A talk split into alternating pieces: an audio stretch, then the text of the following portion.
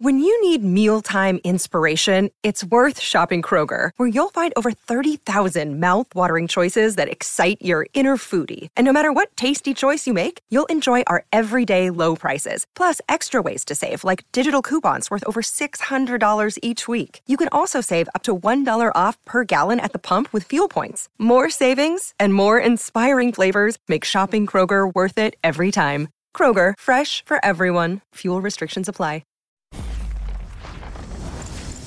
Welcome into College Football Live. We're coming out the tunnel with the biggest news of the weekend as the Seminoles were left out of the college football playoff. Was it a snub or did the committee get it right? Plus, go ahead and strike a pose. The Heisman finalists are out and someone new is taking home the hardware this weekend. How did the final weekend of football shape up this race?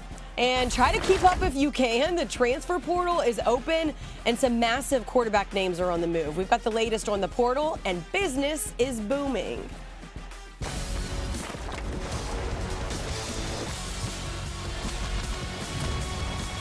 Welcome to College Football Live, presented by Zillow. What's going on? Welcome into College Football Live. Trevor Matich, Desmond Howard hanging out with me, Kelsey Riggs, for the next half hour. And let's jump right into the story that all of the college football world is still debating. That is what we saw this weekend with the committee's final four in the college football playoff rankings. Michigan is the number one team in the rankings. It's their third consecutive CFP appearance, but the first time as a number one seed. It's also the first time an ACC or an SEC team, not an ACC or SEC team, I should say say, earned the top seed. Now, three of the four last national champs have been number one seeded teams. Then there's Washington, who was number two. And then we had Texas, you guys, who made the college football playoff for the first time in program history. Texas and Alabama are the only teams to make the college football playoff from the outside of the top six in the penultimate rankings. That's something to keep an eye on. And then there's this the controversy of Florida State. They came in just outside, first team out at number five. They're the first undefeated Power Five team to be left out of the four team playoff.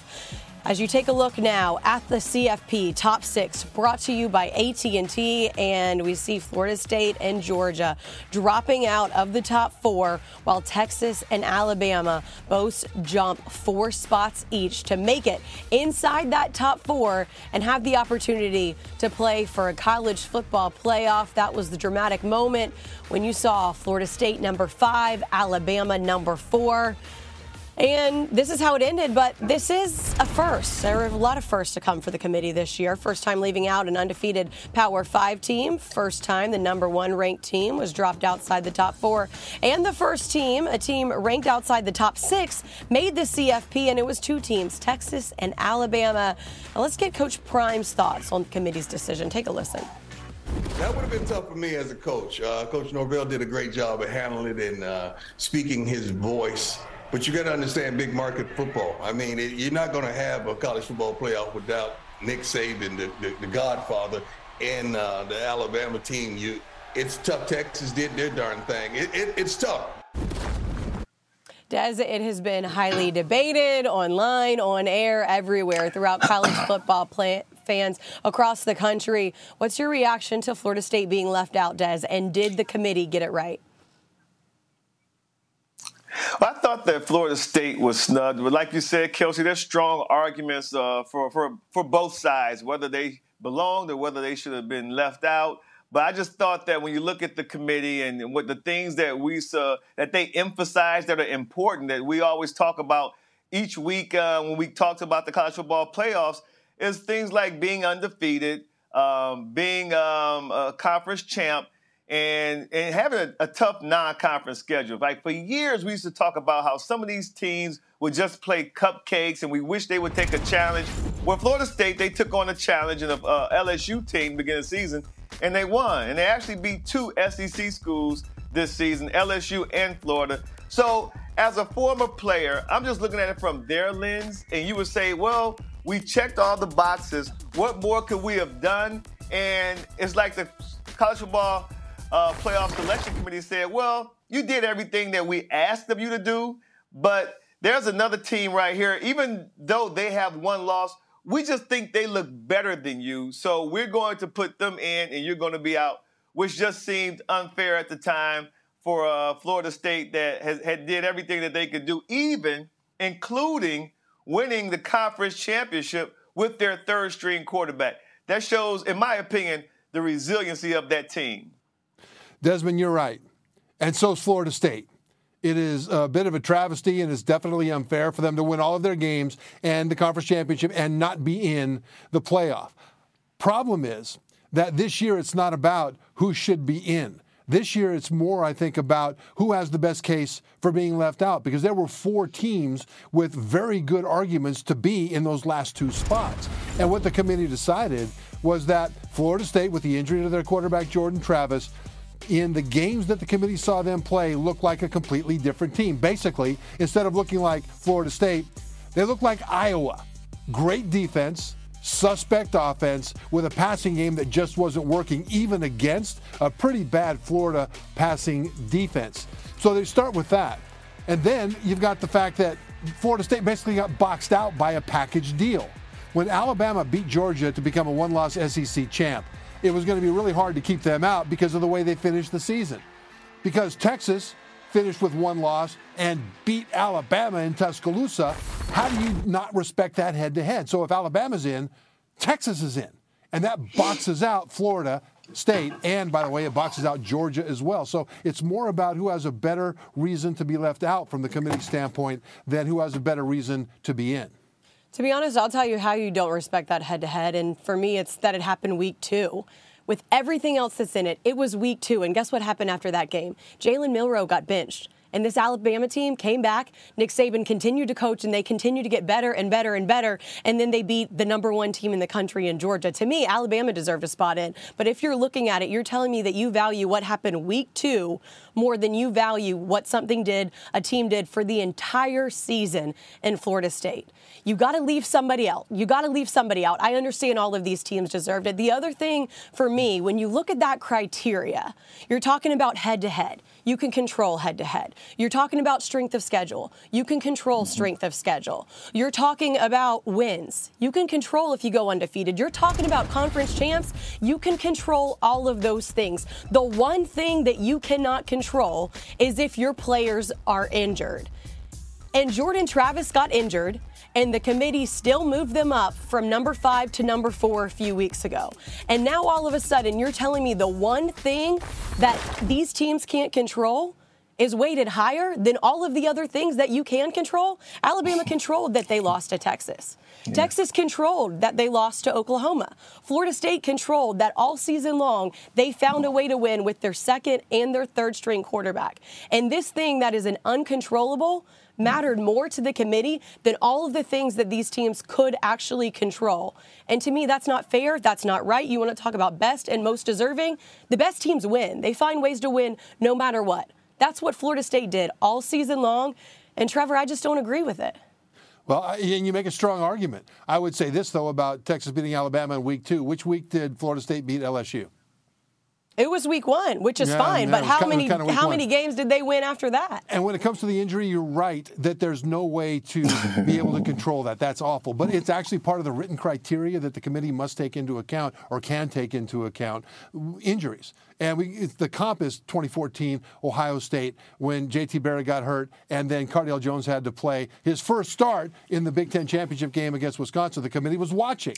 And what they saw was that 59 to nothing, yeah, there was no drop off in Ohio State, so they put him in. There was a big drop off in the Florida State passing attack, and that gave them an excuse to keep him out. Then why didn't unfair, you move him up? But it's but it's it's big boy rules, really. Yeah, I just don't agree with that. I think that at, at, the end of the day, they wanted to have an SEC school in there. I think the if you really paid attention, like the three weeks leading up to last weekend, it was already discussed how Florida State was going to be left out and how Texas and Alabama was going to jump Florida State. Like it was already, you know, out there for discussion. So the seed was planted. It was just a matter of making sure that it happened. Obviously, Alabama went out there and beat Georgia, But irregardless of that, I think that they were going to leave Florida State out because that's what all the conversation was leading up to last week, uh, three weeks before that point. That's my thing. If you think this team is done without Jay, without Jordan Travis, then why didn't we do it after North Alabama? Why did you move them up from five to four? I know other teams ahead of them lost, but if their chance at a college football playoff was done, why are we moving them up? I don't understand it. I'll never understand it. But we've got more to get to here on College Football Live because it has been a busy 24 hours in the transfer portal as it just opened for business. An explosion of names in the portal. Pete Thamel here with the latest. College Football Live, presented by Zillow. And in part by Popeye's Louisiana Kitchen.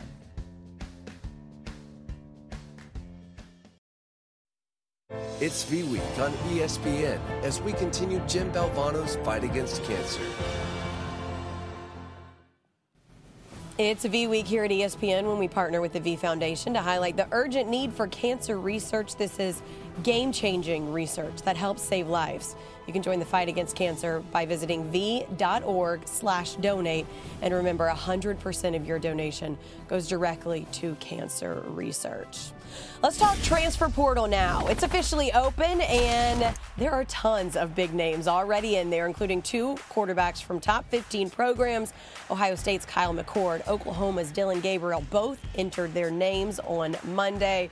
For more, we bring in our ESPN senior writer, Pete Thamel. And Pete, every time you blink, there's a new name in the transfer portal. It seems like there's a new quarterback in the transfer portal, and it's names that people know a lot about. So let's start with some of those quarterbacks. Tell me about what you've heard about where they're headed and what this means for them, starting with Riley Leonard. Well, Kelsey, you're familiar with the ACC to Notre Dame quarterback uh, portal uh, with uh, Sam Hartman going last year. Sources have told ESPN that Riley Leonard is going to go on a visit to Notre Dame uh, on Wednesday and Thursday of this week. So he gets there tomorrow. Uh, it's probably instructive that a lot of the schools in the quarterback market have backed off Riley Leonard a little bit. So there's an expectation that he could end up there. We'll see if he signs on the dotted line this week. As for Dillon Gabriel, uh, sources just told me in the last hour that he's expected to take a visit to Oregon this week. Hmm. Oregon has jumped out ahead as the favorite for Gabriel's services. He's obviously thrown for nearly 15,000 yards and 125 touchdown passes in his career. We'll see if there's another Hawaiian in Oregon. Obviously, Marcus Mariota won the Heisman there. As for DJ Uiagalelei, we could see a return to the ACC, Kelsey. Two schools that have emerged as his top suitors are Florida State and Louisville. He has no visit set. Mississippi State has also shown some interest. But DJU could be making a cross country trip back to the Atlantic. He obviously started at Clemson, thrived last year at Oregon State, has one more year of eligibility left, and he's one of the top quarterbacks available in this portal. Seeing some of these teams go against their former schools, we already have seen before. You mentioned with the Notre Dame connection this year. We will keep an eye on that. Pete Thamel, staying tight. We'll check in with you in a second. But meanwhile, I mentioned the transfer portal opened yesterday. Take a look at these numbers 1,184 total players entered, which shattered the previous record of 775, which was the first day of the window last season. 538 of those players were on scholarship, up from 467 on opening day last year. And you see that also includes 93 quarterbacks. So that is pretty big time stuff. Trevor, your reaction to what's happening with the the the Trevor portal, the transfer portal right now, and uh, what it looks like with all these big quarterbacks in there. Yeah, well, it worked out well for some of the quarterbacks, the biggest ones last year, didn't it? You know, and there's good and there's bad to the portal. But had Bo Nix stayed at Auburn, know, I went to Oregon, is would he have had the, the level of offensive line and the receivers that he has at Oregon? Would Michael Penix Jr., had he stayed at Indiana, have the same receivers and offensive line? Would Jayden Daniels, had he stayed at Arizona State, had the same level of people around them? The fact that they went to another spot that better was able to support them, they're all three Heisman finalists. Now, it doesn't work out for everybody that way, but it worked out for them. No, you're right about that, Trevor. And um, this is a quick fix for a lot of teams. You know, a lot of these teams, they're looking for a guy who can come in who's developed already, who has um, a resume to to bring to the offense. And so this is like so coaches don't really have to develop talent, develop especially quarterbacks.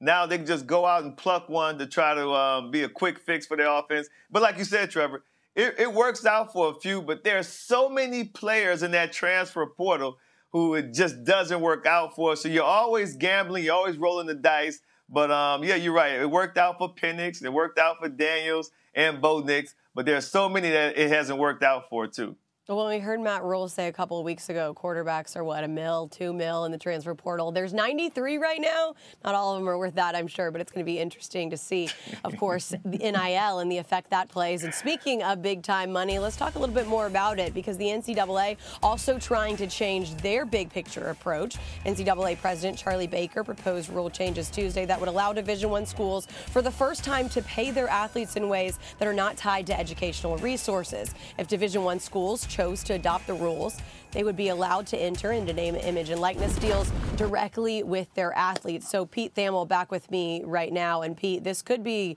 a very big deal if this happens because obviously a different stance than we've heard from the NCAA in the past. What's the likelihood that we could see this come to fruition? Well, Kelsey, there's always a long distance from NCA proposals to NCA reality. There's a committee upon committee upon committee in between. But I think it's important to step back and compliment Charlie Baker on having some of the foresight to actually let the NCA take control of its own future. That's something that his predecessor, Mark Emmert, never did. What would it look like? Well, direct compensation from schools via NIL is really a key fulcrum of this. And then when you look back, the subdivision that would be created that would allow schools to do this could control things like transfers, it control things like NIL, roster size, all those things that would essentially match peers to peers, which when you go from Alabama to Louisiana Monroe wasn't always the case the way things are structured right now. Uh, important to note, too, the way Charlie Baker's letter was written is that this is a step. And if it passes, they would likely need some type of congressional protection. Now, this is very different than a congressional NIL bill, which never really had much of a chance to happen. But this is written in a way with Title IX prominent and athletes all treated equally here, where they could go to the con- they could go to Congress and say, look, here's what we're starting to do. We need a little help from you. We need protection from National Labor Relation Board. We want to keep college sports collegiate. Here's our effort. Can you help us? It is just a proposal, but definitely, as you mentioned, an important moment from Charlie Baker and the NCAA to keep an eye on. Pete Thamel with the latest here on College Football Live. Still to come, we talked a little bit about the Heisman, but let's really dive in. We know who's headed to New York. How did the final weekend of football shape the Heisman finalist? And speaking of the Heisman, last year's winner has played his final collegiate game. A look at Caleb Williams' career next. You're watching College Football Live, presented by Zillow.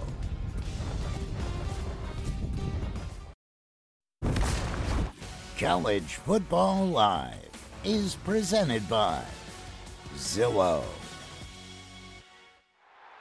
Jayden Daniels, Marvin Harrison Jr., Bo Nix, Michael Penix Jr. Four finalists, one dream. And the winner is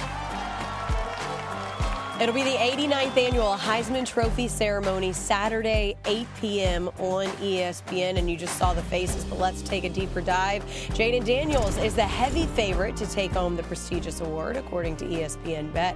He looks to be the second LSU quarterback to win the award, joining Joe Burrow. Michael Penix comes in second with the second best odds right now. But Des, we saw what happened this weekend. We saw two of those guys play, two of them didn't play. Is this the top four that you expected yeah. after what we saw this weekend?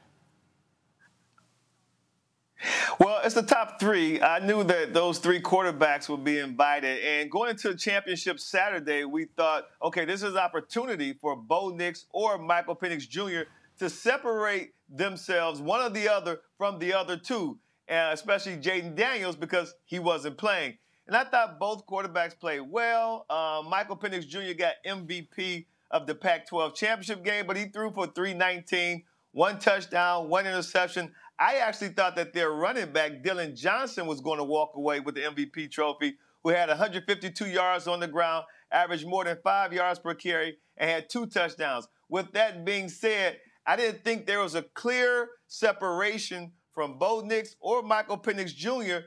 from D- Jayden Daniels, who didn't even play that Saturday. So I'm really intrigued, Trevor, to see who's going to walk away with that trophy Saturday night.